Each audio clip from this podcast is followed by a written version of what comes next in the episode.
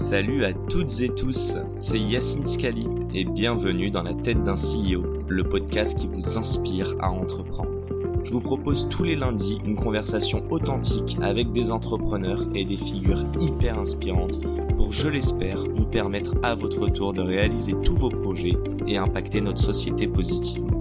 N'hésitez pas à vous abonner au podcast et nous dire ce que vous en pensez en commentaire. Sans plus attendre, je vous souhaite un excellent épisode. Hello à tous, nouvel épisode, nouvelle semaine et aujourd'hui j'ai le plaisir de recevoir Tom à la maison, encore une fois. Ça va Tom? Très bien et toi? Ben ouais, bah écoute, euh, trop cool que tu sois venu, euh, bienvenue. Et euh, peux-tu te présenter et nous expliquer de... Enfin, tu vas confonder plusieurs boîtes, mais aujourd'hui en tout cas tu viens de parler de quelle boîte? Aujourd'hui je viens de parler de la boîte que j'ai montée avec mon grand frère, qui s'appelle Café, qu'on a monté il y a un peu plus d'un an, l'été 2020. Et euh, nous, notre, euh, notre application, elle aide les entreprises à gérer le modèle hybride. Donc c'est une, euh, une boîte qu'on a créée après le premier confinement, où on s'est rendu compte en fait de la galère que c'était de mélanger à la fois du télétravail et du présentiel. Quel âge as-tu? J'ai oh là là, j'ai 28 ans. À chaque fois je me pose la question, mais j'ai 28 ans, ouais. Putain, ça commence mal, merde. et ton, ton, frère à quel âge? C'est ton grand frère? Ouais, c'est mon grand frère et il a 31.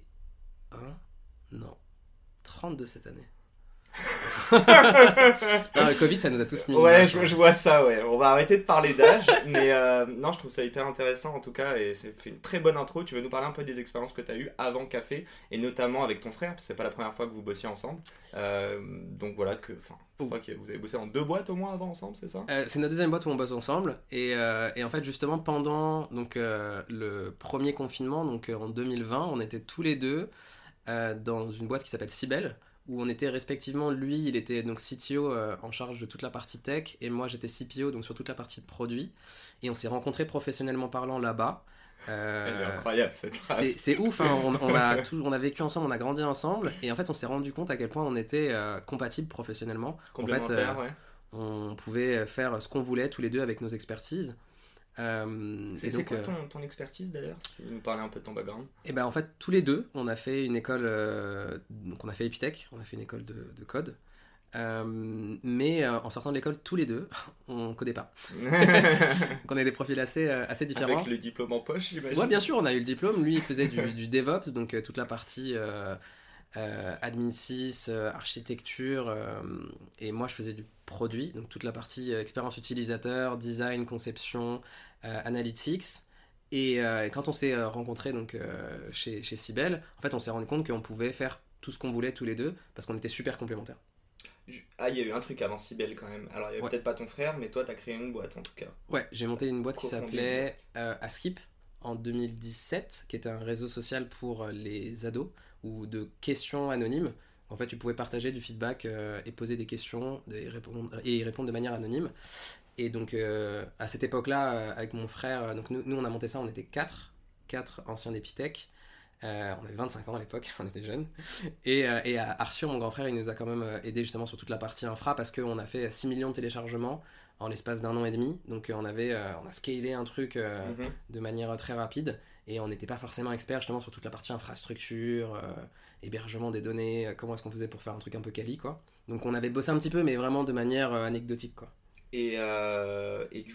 et, alors déjà il me semble que vous avez levé des fonds euh, assez conséquents pour cette boîte. Avec Café ouais. Ok, non pas avec Café, on va y arriver, mais juste avant avec, avec Askip vous ouais. aviez levé des fonds, puis finalement l'aventure s'est arrêtée, pour que les gens comprennent c'est ensuite que tu as rejoint Cybelle. Ouais. mais du coup qu'est-ce qui s'est passé sur, sur cette aventure? Et tu veux nous parler, je sais pas si c'est un échec, une réussite ou autre, mais l'expérience en tout cas de, de monter, de lever et de split euh, en l'espace de quoi? De, de, un an et demi Ouais, c'est ça. Euh, beaucoup d'apprentissage. Donc en fait, ce qui s'est passé, c'est euh, donc on a euh, lancé le produit en mode bootstrappé, MVP, euh, en fin 2017. Et que tu n'as pas codé du coup que Non, moi, moi j'étais pas sur la partie code du tout. Donc on était quatre. On a très rapidement en fait eu une grosse croissance dès le début avec tous les, tous les feux étaient verts en fait. On a fait euh, grosse croissance organique, on n'a pas dépensé un centime mais on avait déjà, je crois, genre 150 000 téléchargements en quelques mois. Euh, gros usage aussi. Beaucoup, beaucoup, euh, beaucoup d'usages. Côté rétention, il y avait encore des choses à faire, mais c'est normal, c'est le début, tu vois, c'est un, un, usage, surtout en plus que notre cible, c'était entre 13 et 25 ans. Donc Mhm. c'est une population qui est assez difficile à garder engagée euh, et qui est assez volatile, tu vois. Donc euh, ça a été euh, assez euh, fulgurant. Et euh, en fait, euh, on se retrouve euh, au bout de trois mois à lever euh, un peu plus d'un million d'euros. Euh, avec euh, pas spécialement de plan en tête sur euh, exactement où est-ce qu'on allait. On avait juste un produit qui fonctionnait bien, on avait de l'usage et on savait qu'on devait bosser sur la rétention. C'est juste à ce moment-là, tu connaissais un truc de. Quand je dis la tech, c'est un peu l'écosystème. Typiquement, tu as levé auprès de BA ou de VC. Ou, euh, enfin, comment ça s'est passé? On n'y connaissait rien. C'est-à-dire que euh, C'est ce Nous, que je me disais. on, est, on- on est arrivé, on avait 25 piges, on sortait d'études, euh, on avait un produit qui marchait bien et on a essayé de bien s'entourer. Donc euh, on a levé auprès de deux VC et euh, oh, j'aurais pas le chiffre exact, mais je pense genre 6 ou 7 angels. Qui étaient juste des recos les uns des autres. Dès qu'on avait un, un angel avec qui ça fitait bien, ils nous en présentaient un autre, et pareil pour les, pour les VC. Et, et je suis allé rencontrer des, des dizaines de fonds alors que j'y connaissais rien, je connaissais personne. Enfin, on était des outsiders complets, tu vois. Et, et de fil en aiguille, euh, en fait, on se retrouve en trois semaines à closer la levée, juste parce qu'on avait des, chiffres euh, qui étaient, euh, qui étaient très bons et personne comprenait vraiment ce qu'on était en train de construire. Ils voulaient juste nous permettre de passer à, à l'étape d'après, tu vois, au prochain chapitre. Et à ce moment-là, vous le compreniez vous? Ou est-ce que c'est un peu ça vous est tombé sur la tête, vous avez dit c'est une opportunité, on va scaler mais non, c'est une opportunité. On a tous quitté notre job, on était tous en CDI. C'était un side project le truc. euh, et en trois semaines, on se retrouve à tous poser notre dem et, et à se focus à 100% sur un nouveau produit. euh, et on savait même pas où aller. Enfin, globalement, on était. Euh, adventure quoi. ouais, on était à la tête d'un truc qui nous a dépassé. Euh, et donc euh, on, se focalise là-dessus, euh, on essaye de, comprendre nos utilisateurs, donc on fait plein de test and learn, on itère vraiment sur des fonctionnalités, on va rajouter des nouvelles fonctionnalités, on va en supprimer d'anciennes, on va essayer vraiment de revenir au basique pour essayer de comprendre bah, comment justement créer de la rétention pour faire en sorte que les gens aient envie de rester sur le produit et de revenir. Euh, Ça, t'as installé une genre de, de feedback loop avec, euh, avec tes users pour Ouais, on avait un groupe WhatsApp avec nos power users avec qui on discutait, on avait un groupe Snap aussi, et euh, on essayait de parler tous les jours avec nos utilisateurs, on, on essayait de comprendre, parce que même nous, en fait, on avait, on avait 25 piges, mais euh, on se rendait compte que on parlait à une génération qui était plus jeune que nous, et qui avait des usages que même nous, des fois, on comprenait pas. Ouais, bien sûr. Euh, et ça, ça- ça nous ça paraissait toujours un peu euh, étrange, parce qu'on avait l'impression d'être jeune et de comprendre tous les usages, mais en fait, il y avait déjà des trucs qui nous dépassaient, Mhm. tu vois. Donc, euh, Aujourd'hui, ça te le confirme encore plus. Ouais, car- donc. euh, Carrément. Et donc, ouais, donc c'était l'époque où encore TikTok s'appelait Musical.ly, c'était assez drôle. Et, euh, et donc, non, on a, on a, on a focalisé euh, vraiment tous nos. Enfin, tous nos efforts sur essayer de comprendre comment créer un produit bah, qui soit sticky, où les gens aient envie de revenir, Mhm. et on crée de l'engagement. Et donc, euh, en, en l'espace de, de 18 mois, donc on, on arrive à, à créer une grosse, euh, une grosse traction, on monte jusqu'à 6 millions de téléchargements sans aucune pub. Pas besoin de faire de marketing, pas besoin de faire d'AdWords, rien du tout, c'est que du bouche à oreille. Donc, il n'y a pas de CA à ce moment-là ou Non, on a fait, on fait, on fait Donc, pas de c'est chiffre d'affaires. gratuit et il n'y a pas de marketing. Quoi. Non, rien. Donc c'est un, c'est un saut qui est un peu percé parce que si t'arrives pas à créer de rétention, bah derrière, euh, oui, t'as as, beaucoup de croissance, tu fais des 5-10 000 euh, DNU euh, tous les jours, Mhm. Donc, mais euh, tu sais pas où est-ce qu'ils partent après, tu vois. Ils Ouais. s'éparpillent dans la nature. Donc, euh, donc des, des problématiques à ce niveau-là, en termes de stickiness. Et non, globalement, ce qui s'est passé, c'est que on était très très focalisé justement sur bah, créer de, de l'engagement, créer de l'usage, jusqu'à un espèce de point où euh, on est un peu tombé des nues parce qu'on avait que des feux verts depuis le, le- depuis Mhm. le début et on avait des problématiques de, de, de safety. euh, où en fait on laissait les utilisateurs publier euh, du contenu, on a un genre de feed euh, instantané, euh, sauf que bah, bah, fallait modérer derrière euh, ce que les gens publiaient, tout- parce qu'ils pouvaient le publier même tout et problème quoi. de tous tous les réseaux sociaux. Ok. Mais j'imagine que tu n'avais pas euh, des milliers de personnes en train de bosser dessus. Quoi. Non, on n'avait pas. On, on- on a construit un peu à l'arrache un truc qu'on appelait la tour de contrôle, où en fait c'était une page web qui permettait de voir les contenus qui avaient été flagués comme étant explicites ou alors Mhm. euh, pas appropriés euh, par, euh, par notre communauté. Et on devait bah, gérer ça à la main derrière. Quoi. Et donc c'était long, ça prenait énormément de temps. Et on avait l'impression de, de perdre du temps parce qu'on construisait pas du produit. En fait, tout le temps Ouais, qu'on création mettait. valeur selon toi. Bah, à l'époque, on a l'impression que c'était que c'était quand même nécessaire pour que l'endroit soit safe, mais en même temps, on a l'impression de passer euh, des heures et des heures et des heures euh, à bannir des comptes et à geler des comptes et à supprimer des posts euh, qui étaient Ouais. explicites quoi. Je, je reprends juste, il y a une phrase que tu as dite là il y a, il y a deux minutes. Tu as dit on a construit un truc, on a levé donc en trois semaines. Ouais. Et à un moment, tu as dit un, un truc qui est devenu plus gros que nous. Ouais. À quel moment et qu'est-ce qui t'a fait dire que, bah, que c'est trop gros, que, que, que ça, ça grossit plus vite que, que vous, vous pouvez grossir avec? Et, peut-être que c'est le point de rupture, je sais pas. Après, on arrête de parler de ça. Non, non, il y, a eu plusieurs, il y a eu plusieurs épisodes. Euh, il y a eu un épisode. Gros, gros traquenard que je te mets. Non, non, il n'y a pas de problème. premier épisode, c'est un jour, notre archi était comme elle était et on a droppé la base de données de, je crois, il y avait genre 30 ou 40 000 utilisateurs qui ont perdu leurs données du jour au lendemain, qui ont dû recréer des comptes et qui avaient perdu tout leur historique tu vois, de messages. Et euh, parce que euh, on n'était pas prêt à ça, on n'était pas prêt à ce qu'il y ait autant d'usage. Ça, c'était la première fois. Et, euh, et en fait, on s'est vraiment retrouvé avec des, un, support qui débordait. On, recevait des mails, on recevait des, des, messages sur Instagram, sur Snapchat de, de demandes, soit de fonctionnalités, soit de demandes de oui, euh, un tel, il m'a envoyé un message euh, pas sympa, est-ce que tu peux me révéler son identité euh, pour que je puisse après moi derrière aller dire à mes parents et qu'ils puissent aller au collège et dire que un tel il, me harcèle, etc. Et, pour nous, pas la fonction, on n'avait pas prévu ça à la base, tu vois. Tu utilisais pas Askip pour bully les gens et pour, bah, faire du mal, tu vois. Vous l'aviez prévu pourquoi dans, dans vos, votre jeune cerveau de 25 ans? Nous, en fait, on s'est rendu compte que les les communautés jeunes sur euh, Instagram euh, avaient un problème, c'était que euh, tout était trop lisse, tout était toujours trop beau, et qu'ils avaient besoin d'un truc un peu plus cru, un peu plus authentique. et donc un peu en mode backstage, mhm. parce que ce que tu montres sur Instagram, c'est tout est beau, tout est filtré dans tous les sens. par contre, sur Snapchat, c'est beaucoup plus réel, mais tu peux pas faire de nouvelles rencontres. Et donc nous, on voulait vraiment avoir cet entre-deux euh, d'un endroit qui était à la fois safe, mais où tu puisses rencontrer de nouvelles personnes. Parce que sur, euh, sur Snap, tu as des moyens de faire des rencontres, mais c'est pas aussi simple que sur Insta, mm, mm, c'est pas mm. aussi ouvert. Donc nous, on voulait un lieu à la fois safe, mais ouvert. Puis c'est pas la fonction de base de Snap. C'était pas du tout la fonction de base de Snap. Ok. Et du coup, je t'ai interrompu, excuse-moi, mais s'il y a peut-être d'autres événements qui ont, euh, qui ont provoqué un peu l'arrêt d'Askip. Euh, bah, on a eu pas mal de problèmes déjà pour gérer euh, toute la partie rétention. C'est quelque chose qu'on n'a jamais réussi à craquer. On a essayé aussi de craquer la partie monétisation. Euh, à un moment, il y avait des tokens où justement tu pouvais acheter des tokens pour révéler l'identité de quelqu'un. ce qui avait pour but derrière normalement de limiter le côté un peu bullying, tu vois, de pouvoir révéler quelqu'un. Et donc, bah, du coup, tu sais que quand on envoie un message anonyme, même si ce que tu dis euh, bah, en fait, si, tu te rends compte que ça peut être révélé, bah, tu vas être beaucoup plus soft dans tes propos parce que tu vas pouvoir avoir peur que la personne en face utilise un token pour euh, te, te révéler. Shame. Bah, euh, justement, notre but c'était de créer une espèce de boucle positive où voilà, tu peux donner, tu vois, tu peux profiter de l'anonymat pour faire des, des, feedbacks positifs aussi, tu vois, des déclarations ou ce genre de choses. Et donc globalement, ce qui s'est passé, c'est qu'on a eu des problèmes après derrière avec, avec Apple, où en fait on s'est fait striker du store pendant euh, trois mois consécutifs euh, parce que on avait du contenu qui était pas safe. Donc euh, en termes de modération, il partait du principe qu'on n'avait pas fait le job mhm. et donc pendant trois mois, bah du coup 50% de nos utilisateurs pouvaient pas utiliser la plateforme puisque enfin les nouveaux utilisateurs pouvaient pas télécharger le produit. Et donc ça, ça nous a fait beaucoup beaucoup de mal. Et en fait, on s'est posé justement pas mal de questions sur, bah, en termes de valeur, est-ce que vraiment on avait envie de, de, de promouvoir un produit uniquement euh, pour, euh, pour ça, euh, enfin qui, qui permet à des personnes de bully d'autres gens? On n'était pas vraiment à l'aise éthiquement parlant sur ce, sur ce point-là. Après, on a eu des parents qui se sont plaints. Enfin, on a, on a vraiment pas mal d'histoires. Et on a préféré arrêter ça pour tout simplement remettre la balle au centre et se dire bon, on était à la tête d'un truc un peu, clairement trop grand pour nous.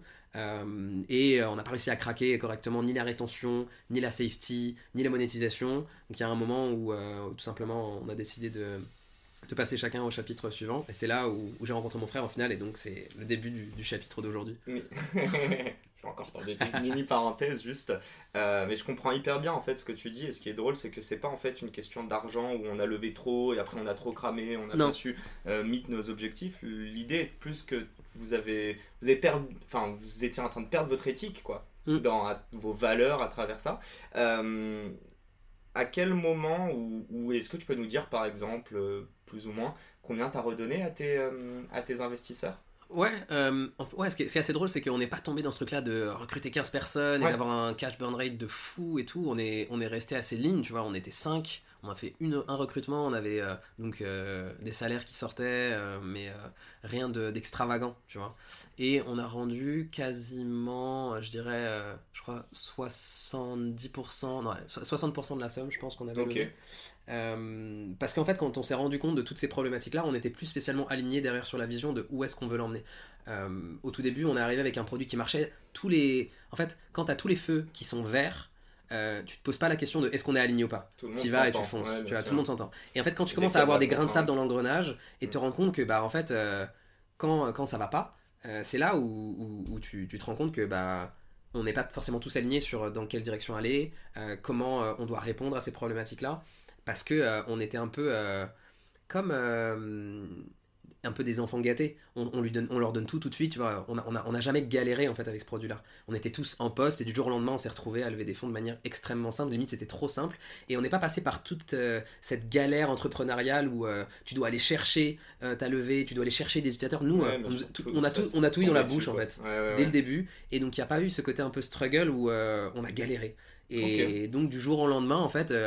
Bah, on s'est posé beaucoup de questions, on a vu qu'on n'arrivait on, pas à, s'en sortir et que plutôt que de, de, cramer, on va dire, euh, l'argent qu'on nous avait confié euh, pour euh, aller à la prochaine étape, on, a préféré scinder directement l'équipe parce qu'on n'arrivait pas en fait mm. à se mettre d'accord sur voilà, voici où est-ce qu'il faut aller et voilà comment on va faire. Le master plan était assez compliqué en fait à construire, donc, voilà. Puis deux ans plus tard, environ, tu crées, tu crées Café, si tu veux d'ailleurs un petit peu comparer Café, et, je vais te lancer une piste, il y a un truc que tu m'as dit aussi en, amont, tu m'as dit, on monte une boîte B2B et on ne sait pas ce que c'est que le B2B. donc, euh, bon, et tu as des clients, hein, visiblement. Donc, euh, en, gros, ce que je trouve drôle, c'est que vous avez fait euh, avec Askip, visiblement, des choses sur le tas, en fait. Vous avez appris sur le tas. Comment vous êtes préparé pour Café au final? C'est très drôle parce que donc pour faire vraiment juste le, le raccord mhm. donc moi je après Askip je, je cherche à reprendre une activité professionnelle, plutôt dans le product management. Euh, et donc je finis donc CPO chez, chez qui est une app B2C de podcast pour écouter du contenu euh, audio. Euh, et à la base, moi, ce qui me fait kiffer, c'est le B2C, c'est de en fait délivrer un produit à n'importe qui et qui puisse comprendre ce que je fais. Donc de parler, on va dire, au plus grand nombre. Mhm. et, et, donc dans cette approche de faire des applications mobiles B2C, euh, je me retrouve avec mon frère du coup chez. Euh, on, aime tous les deux le, produit. Et, euh, et, quand on veut monter une boîte ensemble, on cherche dans le B2C. Et donc, euh... Sibel, je sais plus si tu nous as dit exactement ce que ce qu'il faisait. Donc Sibel, donc c'est une application euh, mobile pour écouter des séries audio. Mhm. Euh, et euh, donc ça peut être des séries de type documentaire, de type fiction, thriller, vraiment pour. de type podcast. De type podcast aussi. Alors moins à la base vraiment idéalement le, positionnement c'était c'était plus justement du, contenu audio. et et donc moi moi moi ce qui m'intéresse vraiment c'est le B2C. et quand avec Arthur on cherche un produit à monter, euh, on regarde instinctivement du côté mobile B2C. Donc on regarde des applications euh, lifestyle, euh, on regarde des applications euh, de fitness, on regarde des applications... Juste là, vous êtes chez Sibel, mais vous regardez quand même déjà aller monter autre chose. Alors c'était au bout d'un an, quand on s'est rendu compte en fait à quel point on, pouvait monter ce Oui, bien sûr, bosser ensemble, et avoir une alchimie, ok, mais c'est pas forcément le... Enfin, je te laisse poursuivre, je vais pas te tirer les verres du nez, excuse-moi. Non, mais le mec est indécis. Non, non, au, bout, au, bout d'un an, on, se rend compte qu'on aime travailler ensemble, qu'on est mhm. bon. Euh, qu'on est autonome, c'est-à-dire qu'on a, en fait, on n'a pas besoin d'avoir euh, un autre membre cofondateur et qu'on peut monter ce qu'on veut. Et on, se pose la question, ok, mais du coup, euh, qu'est-ce qu'on pourrait monter? Et donc on commence à, lister, on, fait, on, fait, des grandes listes de, ok, une app dans la food, une app de sport, une app de training, une app pour gérer ci et ça. Et, on cherche, on cherche, on regarde même un moment dans les, les, jeux de société parce qu'on sait que ça fonctionne bien. toute la partie B2C. Et on trouve rien qui nous intéresse euh, ou rien qui nous inspire. On se dit non, ça, non, ça, ça a déjà été fait, ça c'est trop compliqué, ça y a pas de marché, ça le positionnement c'est complexe, etc. Et puis, euh, je crois qu'au bout de trois semaines, on dit bon, euh, c'est compliqué, on a, on a, du mal à trouver. Et puis, on est en plein confinement. donc le premier gros confinement de trois mois, et on se dit bon, il y a forcément quelque chose à faire autour du télétravail, autour, autour justement de du fait de travailler à, distance ensemble, on sent que nous on a des galères dans notre équipe. Mhm. Et donc en fait on commence à regarder, ok nous euh, comment comment euh, comment c'est un pain que tu voyais quoi. Bah euh, c'est en fait c'est l'un des seuls pains que je vivais en tant qu'employé. c'était le fait de bah, pas savoir comment est-ce qu'on allait pouvoir se rencontrer avec les gens de notre équipe. Donc c'était un peu vers la fin du confinement. On savait qu'on allait retourner au bureau, on savait pas dans quel cadre. Et nous, vu qu'on est des vu qu'on est des techs, on est des ingénieurs, on s'est dit c'est sûr que tout le monde va retourner, enfin tout le monde va rester en mode full remote après après le confinement. Alors, nous, on avait euh, ce biais euh, de dire, bah, c'est sûr qu'on va rester en full remote. Et en fait, on s'est rendu compte que non. Et on s'est rendu compte qu'il y avait plein de nouvelles problématiques autour de ce modèle hybride et euh, bah, du coup, qui dit problématique dit nouvelle opportunité de pouvoir aider toutes ces entreprises-là à gérer bah, quelque chose de nouveau qui, pour nous, à l'époque, c'est pas clair encore, mais de fil en aiguille, on se rend compte qu'en fait, c'est ça le futur. Le futur, il est hybride, il est, c'est un mélange entre le présentiel et le télétravail, et que bah, personne n'a encore craqué ce problème-là parce qu'en fait, tout le monde est encore dans cette espèce de transition, tu vois. Et, et donc là, vous vous alliez, vous identifiez le pain, Hmm. parce que la, la value propre de, de très vite, c'est euh, dessiné. Euh, Ça moi- a mis du temps, hein. Ouais, ça a mis du temps quand même. ouais, en fait, Vous étiez pas forcément sur l'hybride même euh, au bah, début au tout début, il y avait même pas de mots. Ouais. On savait- ouais. on- on- au, dé- au tout début, on parlait de, de travail flexible. Euh, et en, ouais, je dirais entre mai et juin, on, on- on- on voit, on identifie un truc dans le B2B. Mhm. Euh, et euh, en fait, c'est pendant l'été, euh, on va interviewer une centaine de personnes de plein de boîtes différentes, à plein de postes différents, et on va leur poser la question, ok, comment est-ce que vous avez géré le télétravail, le retour au bureau, comment ça se passe, quelles sont vos plus grandes problématiques Et donc on va donc interviewer, je pense, en six semaines 100 personnes, donc c'était assez, assez chargé, et euh, fin août, euh, on a euh, identifié un MVP clair, et Arthur va pondre, mais littéralement en deux semaines, une app mobile qui répond à ces problématiques-là. Donc c'est quoi cette première problématique? La première problématique, c'est juste savoir qui va être au bureau la semaine prochaine. C'est tout. Ok.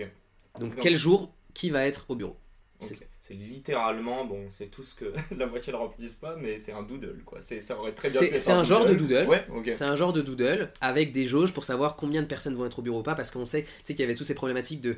Il y a qu'une place sur deux qui va Ouais, être bien sûr. disponible, donc va falloir diviser Mhm. par deux les quotas, etc. Et, euh, et à la base, nous, on sort une app mobile iOS Android en React Native, c'est tout. Il n'y a pas de site web, il n'y a rien du tout. Et on va donner ça à 5 boîtes qui sont parmi les personnes qu'on a interviewées en mode bêta, tiens, teste le produit.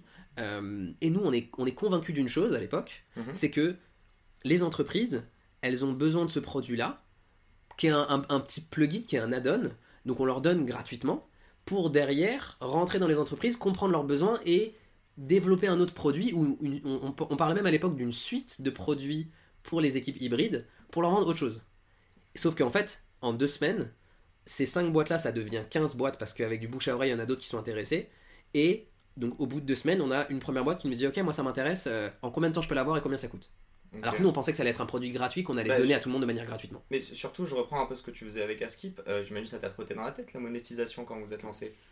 Pas trop, Pas- pas, pas trop, parce que justement, j'avais l'impression que euh, on était un peu dans le meilleur des deux mondes où il y avait un côté un peu B2C dans le produit qu'on allait créer parce que nos utilisateurs.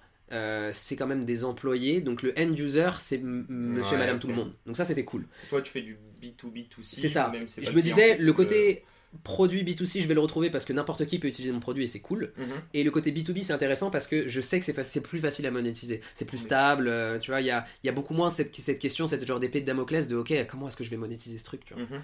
Et euh, donc, non, ça n'a pas trop été une question qu'on s'est posée. On va revenir sur le lancement. Il y, a, il y a deux choses dont je voudrais parler les US, Ouais. Euh, mais avant ça, il y a quand même un truc qui me, qui me taraude depuis tout à l'heure. Donc là, déjà, on a skippé le B2C, on est dans le B2B. Donc vraiment, si je comprends bien, l'objectif principal, c'est de monter une boîte avec ton frère avant tout. Ouais. Et de créer de la valeur avec lui. Ouais. Euh, from CPO to CEO. Tu viens de le dire, tu as créé une boîte qui est B2B, mais en réalité, la, la force de ta boîte, c'est le produit. Ouais. Pourtant, tu es CEO alors que tu as une expertise CPO. What the fuck? Euh. Raconte-nous tout ça, comment ça s'est passé, euh, comment ça s'est passé, même la discussion avec ton frère à ce niveau-là. Euh, Ça a été super naturel. Euh, tu vois, Lui est pourtant, je suis petit. Ouais. Euh, lui, il gère toute la tech. Et, et- et- et limite, avec le recul, on s'est dit plusieurs fois que euh, il a plus fait de produits que moi dans l'expérience de café. Euh, parce que moi j'étais euh, alloué sur d'autres tâches où je faisais moins de produits que lui. Euh, donc lui, euh, il y, a- il y a limite un moment où il était CTPO entre guillemets.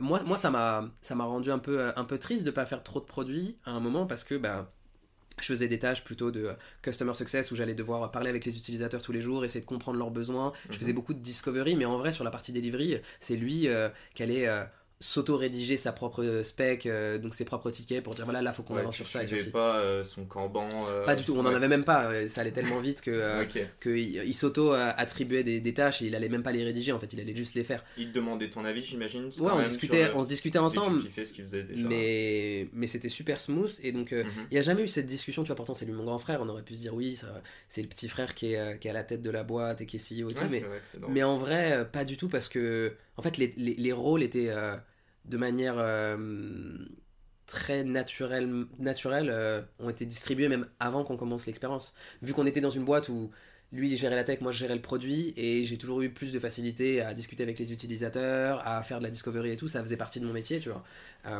Et, je pense que, tu vois, in fine, les, les product managers ils veulent toujours avoir un peu cet impact stratégique sur la vision, Mhm. euh, avoir euh, beaucoup euh, justement touché un peu à tout.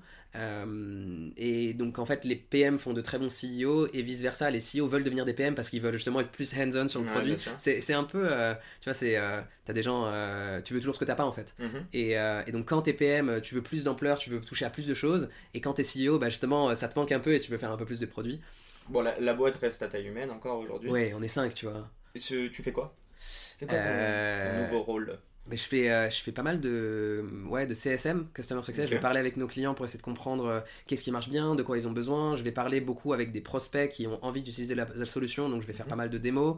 Euh, je vais essayer de justement bosser sur le positionnement, essayer de, de, de comprendre où est-ce que notre produit doit être exactement sur le marché pour répondre bah, à la demande et nous assurer que les besoins des, de nos prospects, bah, ce soit ce que nous, soit on a déjà construit et donc il faut qu'on le market mieux, ou alors que ce- c'est ce qu'on doit construire après, donc comment est-ce que je vais Tu alimenter ça, la hein. roadmap?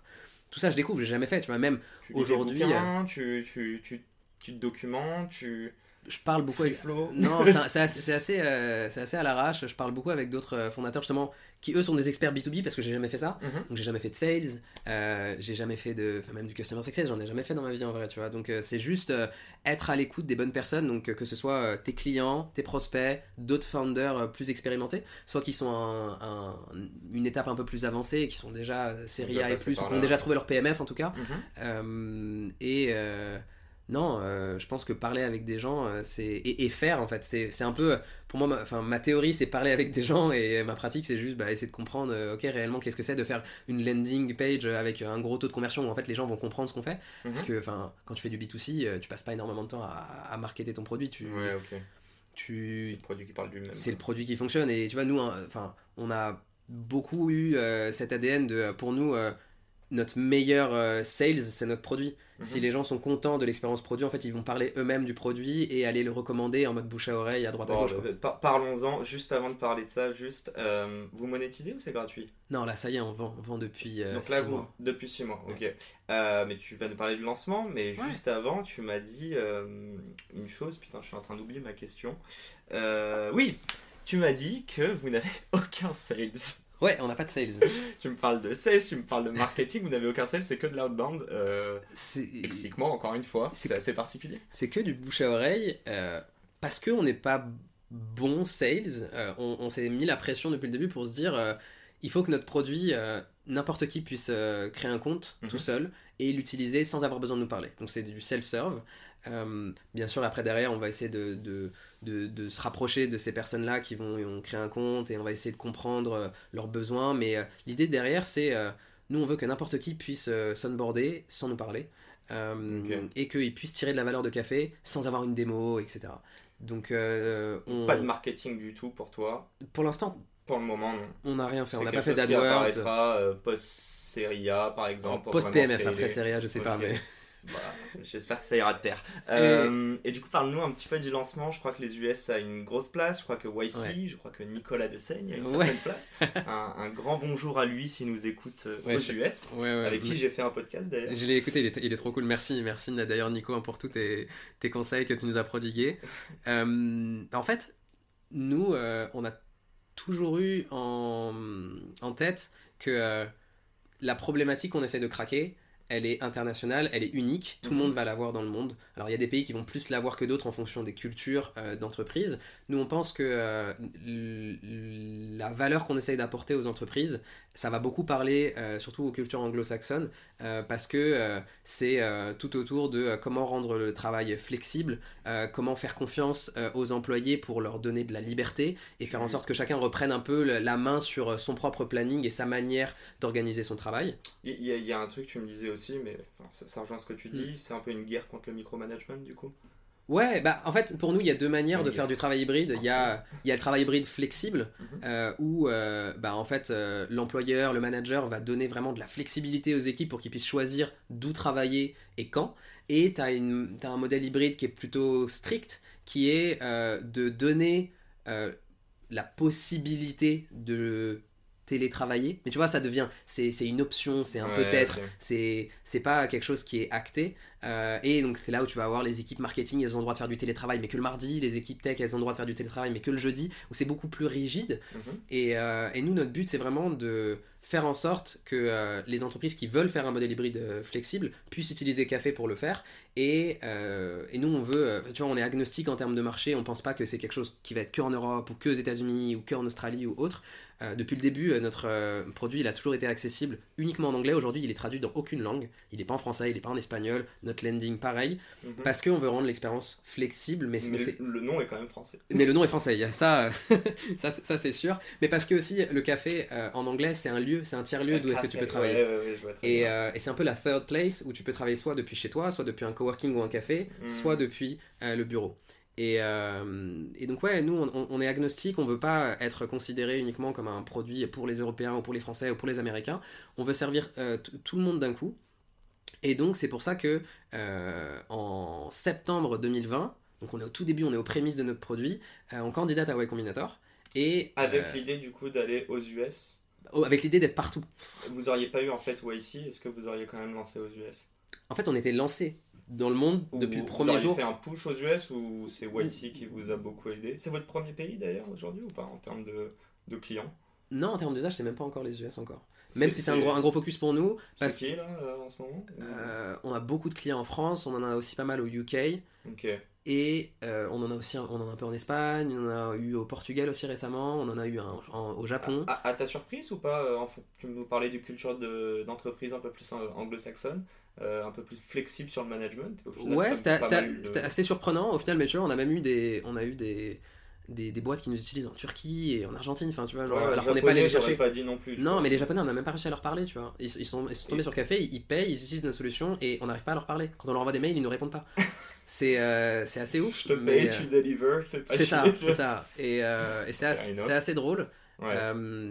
Maintenant, en fait, on serait allé aux États-Unis. Enfin, on aurait voulu, en tout cas, euh, depuis le premier jour, euh, c'était un but pour nous, c'était d'être worldwide, d'être euh, international, tu vois. Mhm. On, on- on veut distribuer notre produit partout parce qu'on pense vraiment que cette problématique-là, elle est universelle et que tout le monde va l'avoir.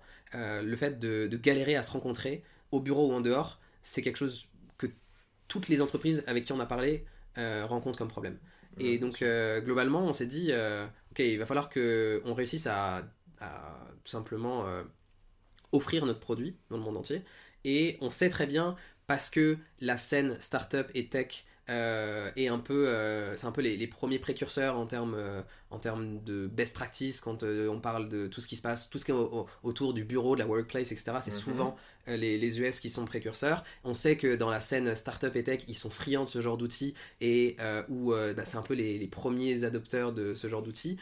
Et c'est surtout eux après qui définissent un peu derrière les, bonnes pratiques pour les autres entreprises. Donc nous, notre focus c'était, ok, la scène startup tech, euh, de quoi elle a besoin. Donc toutes ces entreprises-là qui ont euh, une grosse croissance, euh, qui déménagent souvent Mhm. et qui veulent que leur bureau, ça soit un, un- un- un- un bénéfice à offrir à leurs employés. Tu vois, c'est vraiment un perks, tu vois. Le fait de donner un hybride flexible pour nous, c'est considéré comme étant, comme, comme étant quelque chose qui fait partie de tous les bénéfices boîte, de- que- ouais, qu'on tu mets dans t'offre. ta, ta fiche de poste. Exa- etc. exactement. Et, et donc, on, on- bah, forcément, pour nous, les, les US, c'était quelque chose. C'était- obligatoire euh, d'aller offrir notre solution là-bas. Et, euh, donc, oui, on, s'est dit, ouais, Combinator, ça peut être un très bon accélérateur pour nous. Il y a un an, euh, c'était pas clair ce qu'on allait faire encore. Tu vois, en septembre, on n'avait pas Vous- encore toute cette vision, on n'avait pas ce produit, on avait. Comment enfin, vous, avez, euh, vous avez envoyé quoi? Parce qu'à l'époque, il y a quoi? Il y a un MVP, tu dis, avec 5, Ouais, on avait, 15 bêta on, avait, on avait 15 boîtes qui bêta-testaient le produit. Et surtout, nous, euh, c'était pas clair ce qu'on voulait faire. Nous, on pensait que les gens n'allaient jamais payer pour ça. Mhm. Euh, on n'avait pas vraiment de traction. Enfin, tu vois, 15 boîtes, c'est cool, mais euh, ok. euh, Ouais, et bien sûr. Un euh, deck? euh, on n'avait pas de deck, non. Vous en avez fait un quand même Non, non, en fait, pour, pour candidater à YC, c'est une candidature, c'est un questionnaire avec plein de questions, mais il te demande pas de support. En fait, c'est une interview d'une minute, enfin, c'est une vidéo d'une minute avec qui présente les founders ou face cam, tu te présentes, et c'est un grand questionnaire qui est, qui est super complet et qui qui est très bien. Euh, qui te pose justement toutes les questions qui fâchent un peu pour savoir, euh, pour un peu essayer de te déboulonner. Et, euh, et on le remplit et on se fait recal. On se fait recal en septembre 2020 et on se dit, bon, bah c'est pas grave, on va de nous-mêmes prendre notre sac à dos et on va partir à la conquête des US, tu vois. Et, et ça se passe pas aussi, de manière aussi simple que prévu. Donc on itère pendant 4 mois sur le produit, on, on onboard plus de boîtes, mhm. on comprend euh, pas mal de, use cases avec euh, ces boîtes-là, euh, et, on est reconfiné en décembre. Et donc, qui dit reconfinement dit perte d'usage complète. C'est-à-dire que tous nos utilisateurs peuvent plus utiliser Café, ça a plus de sens, tu vois. Puis fermeture des frontières aussi. C'est ça. On est. On est les US viennent de réouvrir aujourd'hui, il me semble. Ouais. Folie. et globalement, donc on est en décembre, on sait pas en fait comment faire. Soit on fait des fonctionnalités en mode euh, full remote, mhm. donc ils vont s'adresser plutôt à des boîtes euh, qui sont virtual office et tout, et nous ça nous ça nous parle pas, c'est pas ce qu'on veut faire, c'est pas dans notre vision. Euh, soit on commence à aller interroger bah, justement dans tous les autres pays comment ça se passe pour essayer de trouver un vivier d'utilisateurs ailleurs, tu vois. Est-ce qu'on on est parlé avec des gens en Corée, au Japon, on est parti au Middle East, on est parti dans le sud des États-Unis, donc on a parti parler avec des gens. questionnaire l'été, enfin les six mois avant, les 100 personnes que tu as interviewées, c'était que en France? C'était que européen. Europe. Ouais, il y avait quand même des... Mais, mais c'était européen et donc euh, avec cette euh, nouvelle vague de, de, Covid, euh, tout était refermé, même au UK c'était refermé, enfin c'était mmh, mmh. le bordel, tu vois. Et, et, donc on a commencé à parler avec plein de gens, au LATAM, aux États-Unis et tout, et donc on avait deux choix, soit on faisait des fonctionnalités full remote, soit on essayait de trouver d'autres pays où déployer Café. Et, et, donc on voulait pas faire de full remote, donc on a commencé à parler avec d'autres boîtes. Tu vois, je parlais avec des boîtes au Brésil, au Mexique et tout pour essayer de trouver un peu d'usage. Mmh. ça a été long, ça a été compliqué. Et à force de parler avec des gens, on parle avec des, business angels, on, on, commence à parler avec des VC, et on se retrouve à lever en fait des fonds un peu genre, alors qu'on n'en cherchait pas. On, nous on était, on était deux, on n'avait pas besoin d'argent, euh, on, on, se payait pas mais on n'en avait pas besoin, tu vois, on se mhm. débrouillait sur nos finances perso. Euh, et on se retrouve au final par, euh, par lever en décembre pour accélérer vers justement notre vision de, sur la partie social et culture pour en fait parce que en fait euh, globalement les, gens avec qui on parlait tout le monde disait ouais on en a besoin de ce truc là mhm. euh, mais euh, aujourd'hui on est encore bloqué à cause du covid et en fait on se rend compte qu'il y a quand même une question de timing et que si on veut vraiment accélérer va falloir que on staff au moins une ou deux personnes en plus pour pouvoir aller plus vite. Donc c'est quoi? C'est que dès que ça réouvre et que justement le, le, le, bah, le monde hybride hein, entre présentiel et, et hmm. remote se met en place vous vouliez être prêt vous voulez déjà prêt tu m'as dit encore une chose en amont, tu m'as dit que c'est la première fois que les US sont en retard sur nous. Ouais. ouais. Les, les, gens comprenaient pas en fait, c'est la première fois où, vu que nous on est retourné au bureau depuis mai, on est en décembre, donc ça fait euh, huit 8 mois mm. qu'on a rencontré ces problématiques hybrides, et en fait t'as plein de gens avec qui on parle aux, aux, US qui nous disent ce que vous faites c'est une feature, euh, c'est il y a personne qui va financer un produit comme le vôtre parce que vous êtes vous êtes un plugin de Slack, vous êtes un plugin de mm, mm, Google Calendar et on n'en a pas besoin en fait de votre truc. En fait, ces gens-là, euh, ils ont ils avaient pas encore rencontrer les problématiques hybrides. Donc ils pouvaient pas se dire que on était vraiment en train de résoudre un problème parce que pour eux, c'était pas un réel problème. Mmh. C'était un petit truc, tu vois, c'était un nice to have. Et, euh, et, nous, on leur dit non, non, non, là, il y a des boîtes de 1000 personnes qui s'arrachent les cheveux, euh, qui refoulent des gens à l'entrée au bureau, euh, et c'est un vrai souci. Tu, tu l'as vu, ça s'est accéléré ah toi, en termes d'inbound aux US du coup. Aux US, c'est compliqué parce qu'ils ont eu des variants, etc. Nous, en France, en tout cas, il y a eu une grosse accélération entre juin et septembre 2021. Ouais, les derniers mois. Là, ouais. là, là les, les 3-4 derniers mois, ça a été. Euh, je, reprends, je t'ai interrompu, je suis désolé, mais ça me passionne. c'est une conversation. Ouais, non, tu me disais que vous avez levé, donc du coup, euh, début de l'année. Euh, et c'est quoi la suite Le produit, c'est quoi un peu la tournure? C'est où est-ce que vous avez réussi à vous lancer? Là où le, le, là où ça faisait du sens, où mm. en gros ils avaient ce pain parce qu'ils retournaient au bureau et qu'ils voyaient que c'était compliqué?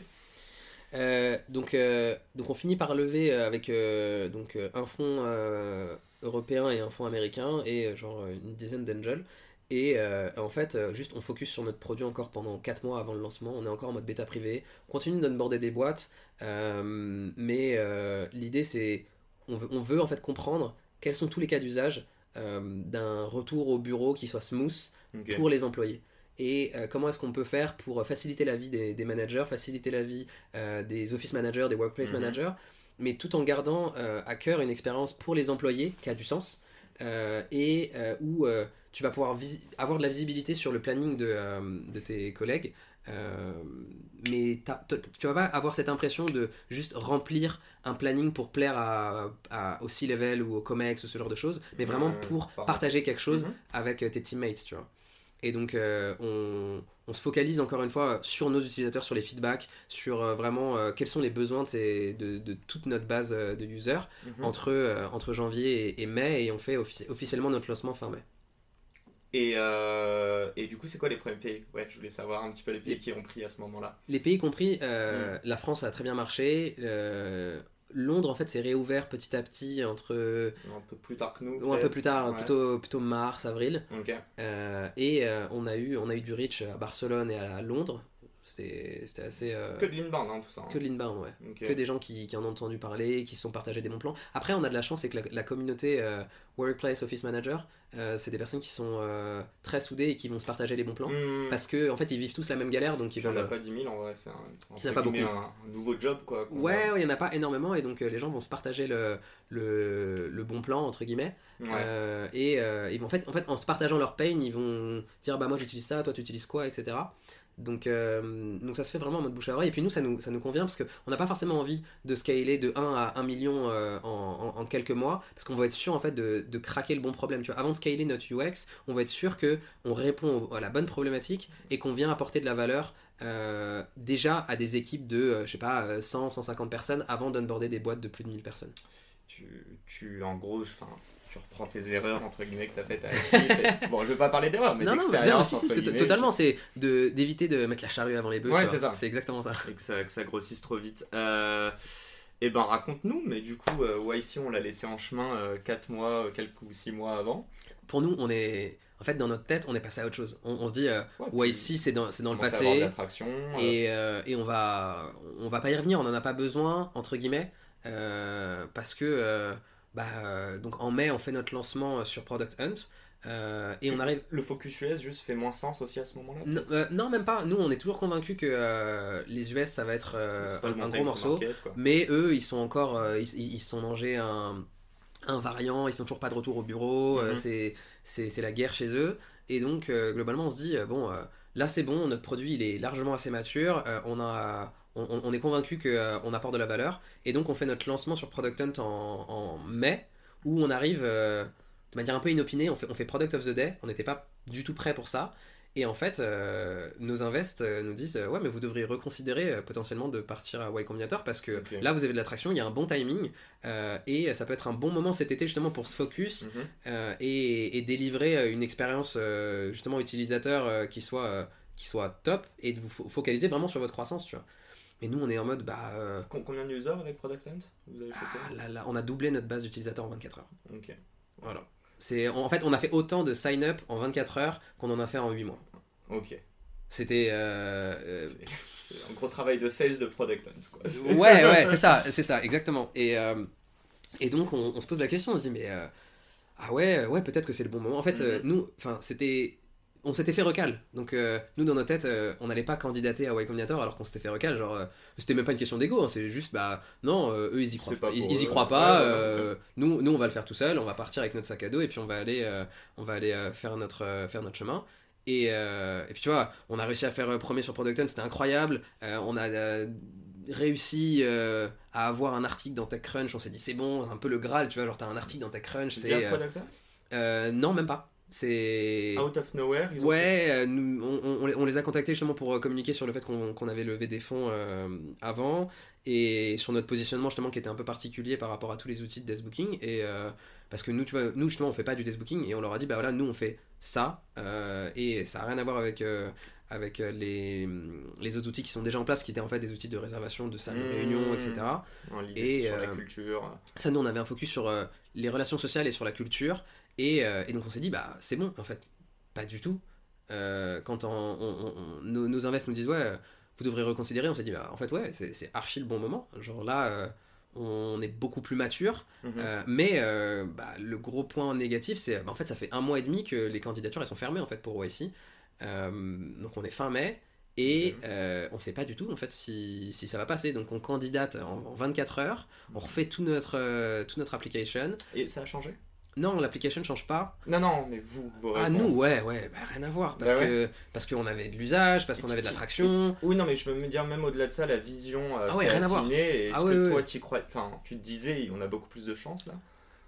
Tu croyais ou tu c'était juste une bouteille à la mer, quoi? Ah, Franchement, je saurais pas te dire exactement.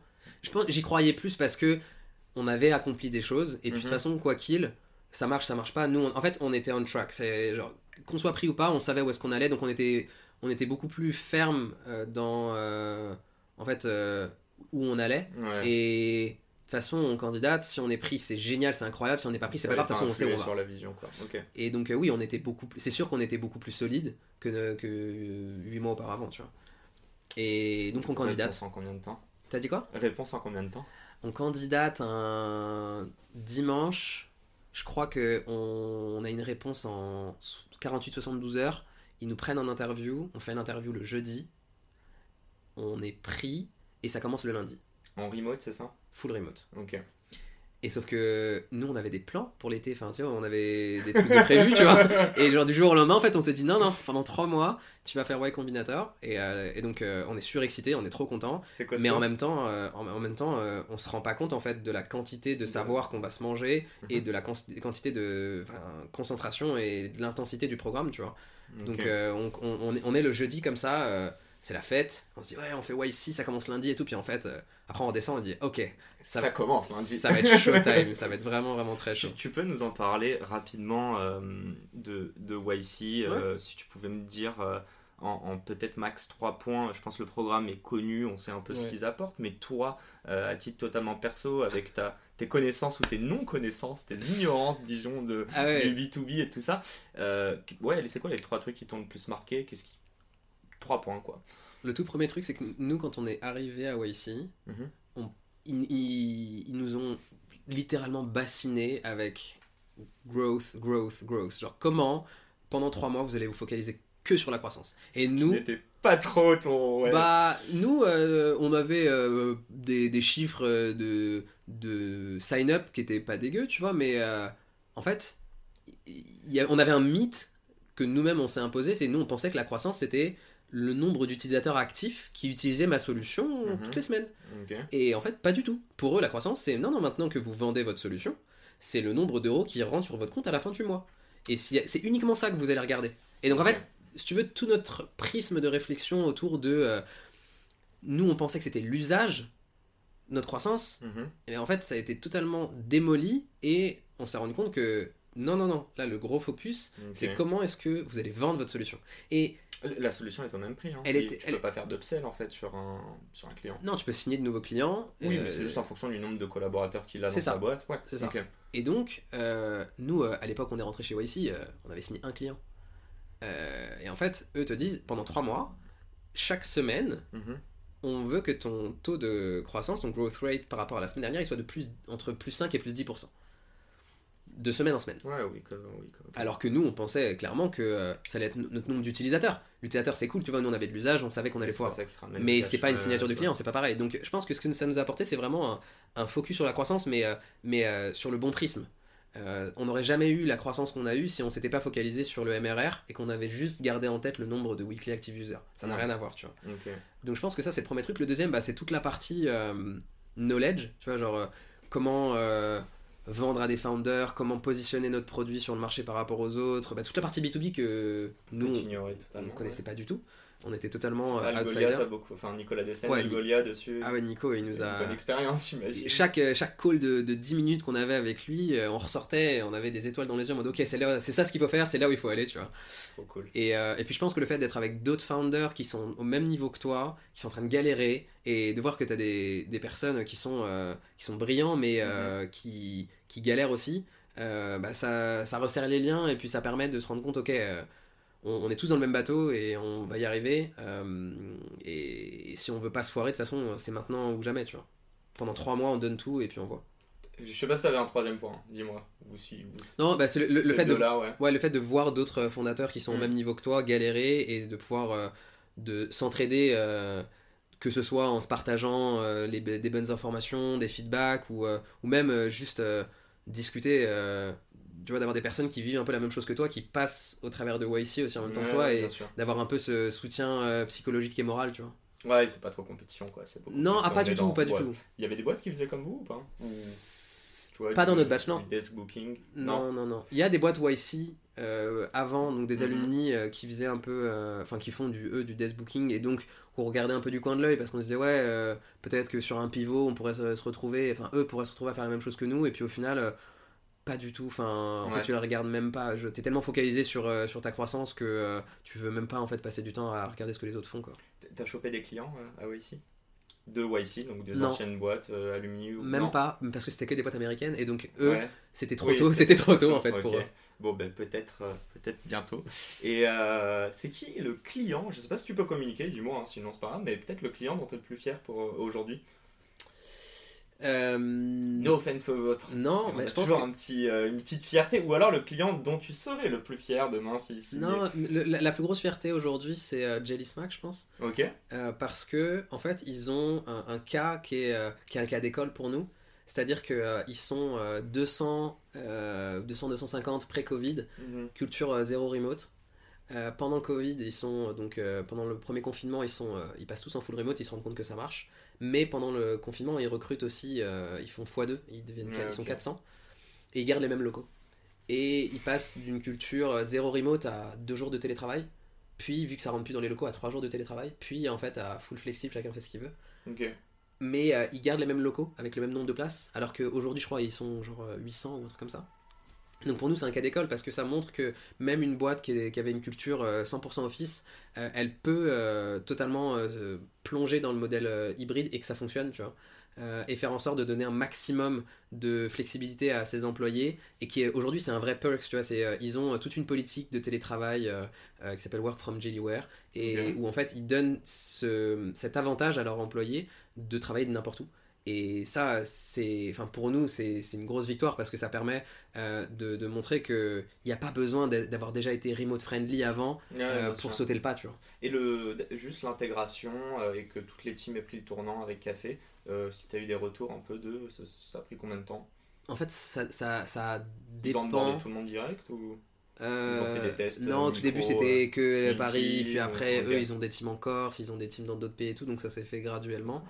Ah, euh, mais en fait, encore une fois, vu que notre produit il est là pour plaire aux employés et pour créer de l'engagement de la part d'abord des employés avant des managers, donc c'est une approche bottoms-up, globalement ça s'est fait de manière assez smooth. Ok. Mais du coup, ça, ça touche un peu à sa fin, mais tu n'y échapperas pas. J'ai quand même mes petites questions un peu reloues. Euh, mais très rapidement, la, première, euh, très philosophique, mais savoir un petit peu, euh, c'est quoi pour toi l'entrepreneuriat? C'est pas que café, hein, tu as quand même eu d'autres expériences malgré ton jeune âge. Mais, mais du coup, ouais, tu, si tu, devais l'associer pardon, à un mot, un groupe de mots, qu'est-ce que ce serait et pourquoi? Hmm, Pour moi, c'est vraiment avoir de l'impact Mhm. Je pense que ça se résumerait à ça. Euh, je faisais du product management plutôt B2C parce que je voulais euh, faire en sorte euh, de designer et de concevoir une expérience pour toucher un maximum de vie. et je pense que j'ai fini dans, dans, en tout cas, l'envie d'entreprendre juste parce que j'ai envie d'avoir de l'impact dans la vie des gens. Alors euh, un impact positif si possible quand même, tu vois, c'est aussi pour ça que. C'est aussi pour ça Je que pas chez moi sinon. non, mais il y a, y a, plein de moyens d'avoir un impact dans la vie des gens mais euh, mais quand, quand, tu crées euh, Airbnb ou Uber, t'as pas le même impact dans la vie des gens que quand tu fais un service de micro-paiement. tu vois, t'as as, un impact dans la vie quotidienne, mais qui est pas aussi. tu peux pas forcément en parler avec, avec les autres. Et moi, j'aime beaucoup le fait de pouvoir expliquer aux gens ce qu'on fait et, qu'ils en tirent une valeur euh, directe euh, quand ils utilisent ton produit.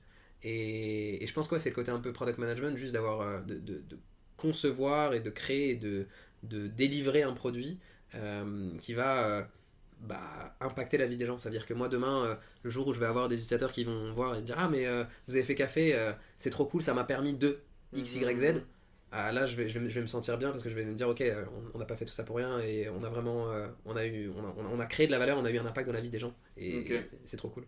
Bah, c'est presque l'aspect tout si mais en gros toujours être là avec tes users et essayer de Ouais, Enfin, la fin de la cascade, quoi. le, le but c'est pas juste de vendre ta solution Mhm, et euh, de dire que tu fais du chiffre d'affaires, etc. Genre, euh, c'est cool, mais c'est pas une fin en soi. Demain, si vraiment euh, il y a des, des, des teams qui utilisent notre solution tous les jours euh, pour euh, se rencontrer et savoir qui est-ce qui est au bureau et pouvoir. Ah bah tiens, on a organisé un déj, on a organisé un, un, un, pot de départ, on a organisé euh, un, un verre après le, après le bureau grâce à café, bah, je vais me dire, ok, euh, là on a eu de l'impact dans la vie des gens, tu vois. C'est pas juste, euh, ok. Ça euh, résout un problème, quoi.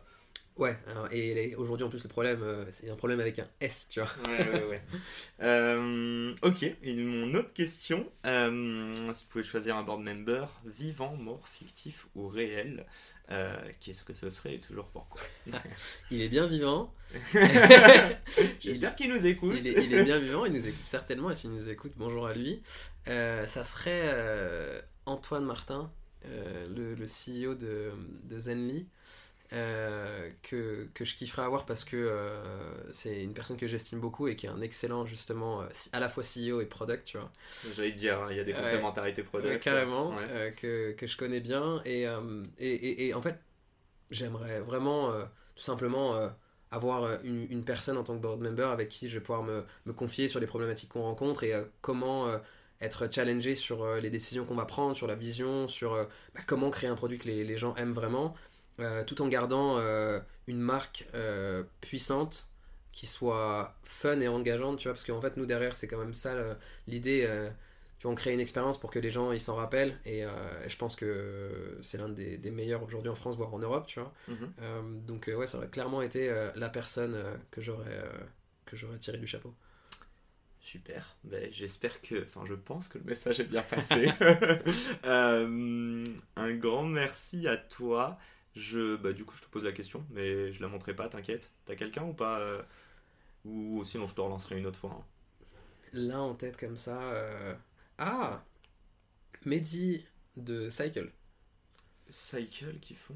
c'est euh, une app eFounders de c'est le all-in-one for product management Ok. Et euh, ils essayent justement de faire le produit qui va remplacer euh, tous les Jira, ouais. Linear, Prodpad, etc. Mhm. Et euh, Ils se lancent un là, mec, ou non, ça, ils- c'est- ils- ils- enfin, ils- ça fait déjà pas mal de temps. Et là, ils vont faire justement un lancement officiel, mais ça fait pas mal de temps qu'ils bossent sur le produit. Ouais. Il est excellent, autant en, en termes de produit que, que sur tous les autres points, justement, donc le- gestion de, de leur plateforme. Et euh, il, est, il est génial, il est super Bah, smart, il est belge, et je, je kiffe les Belges. Et, euh, et je pense vraiment, je, je pense vraiment que, euh, que tu kifferais l'interview. Ouais, ouais. Ouais, Bah, mais- très mais chaud, je te, je te re-engage euh, quand, comme je te dis, j'ai un gros pipe là Ouais, encore, ouais, j'ai tout trop cool. envie de caler des gens dans 6 mois. Euh, écoute, ça touche à sa fin, un grand, grand, grand merci pour, euh, pour tout le retour, Tom, de- d'expérience. Avec plaisir. Euh, parler de tes galères et de tes réussites, beaucoup de tes galères, mais, euh, mais je te souhaite en tout cas beaucoup de réussite avec Café. D'ailleurs, on vous souhaite quoi pour, pour, disons, cette fin d'année, pour voir à Pour court cette terme fin d'année, qu'on trouve le product market fit, je pense qu'on est en train de le titiller et euh, d'ici quelques mois, on va. T'estimeras le trouver avec quoi? Tu, vu que tu regarderas ton usage ou tu regarderas euh, ton, la grosse, ton MRR Non, pour moi, notre, notre euh, PMF, il sera clairement pas euh, basé sur euh, l'argent qu'on rentre chaque mois. Donc Il sera vraiment basé sur l'usage et, et la quantité de, de demandes, que ce soit des demandes de fonctionnalités ou euh, des demandes de démo ou Mhm. ce genre de choses. Mais euh, c'est pas qu'une question d'argent parce que euh, enfin, demain, euh, tu peux faire un gros chiffre d'affaires et toujours pas avoir retrouvé ton PMF, tu vois. Bah écoute, on te le souhaite très très fort Merci. et on... j'invite tout le monde à faire un tour sur, sur Café du coup. C'est ça, hâte.café.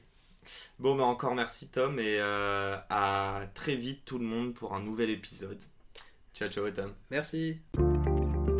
Et c'est la fin de cet épisode. Si cet épisode vous a plu, n'hésitez pas à nous soutenir en nous mettant 5 étoiles sur les plateformes, en vous abonnant évidemment et en nous laissant des commentaires. C'est très important et ça fait toujours plaisir. Hâte de vous retrouver la semaine prochaine.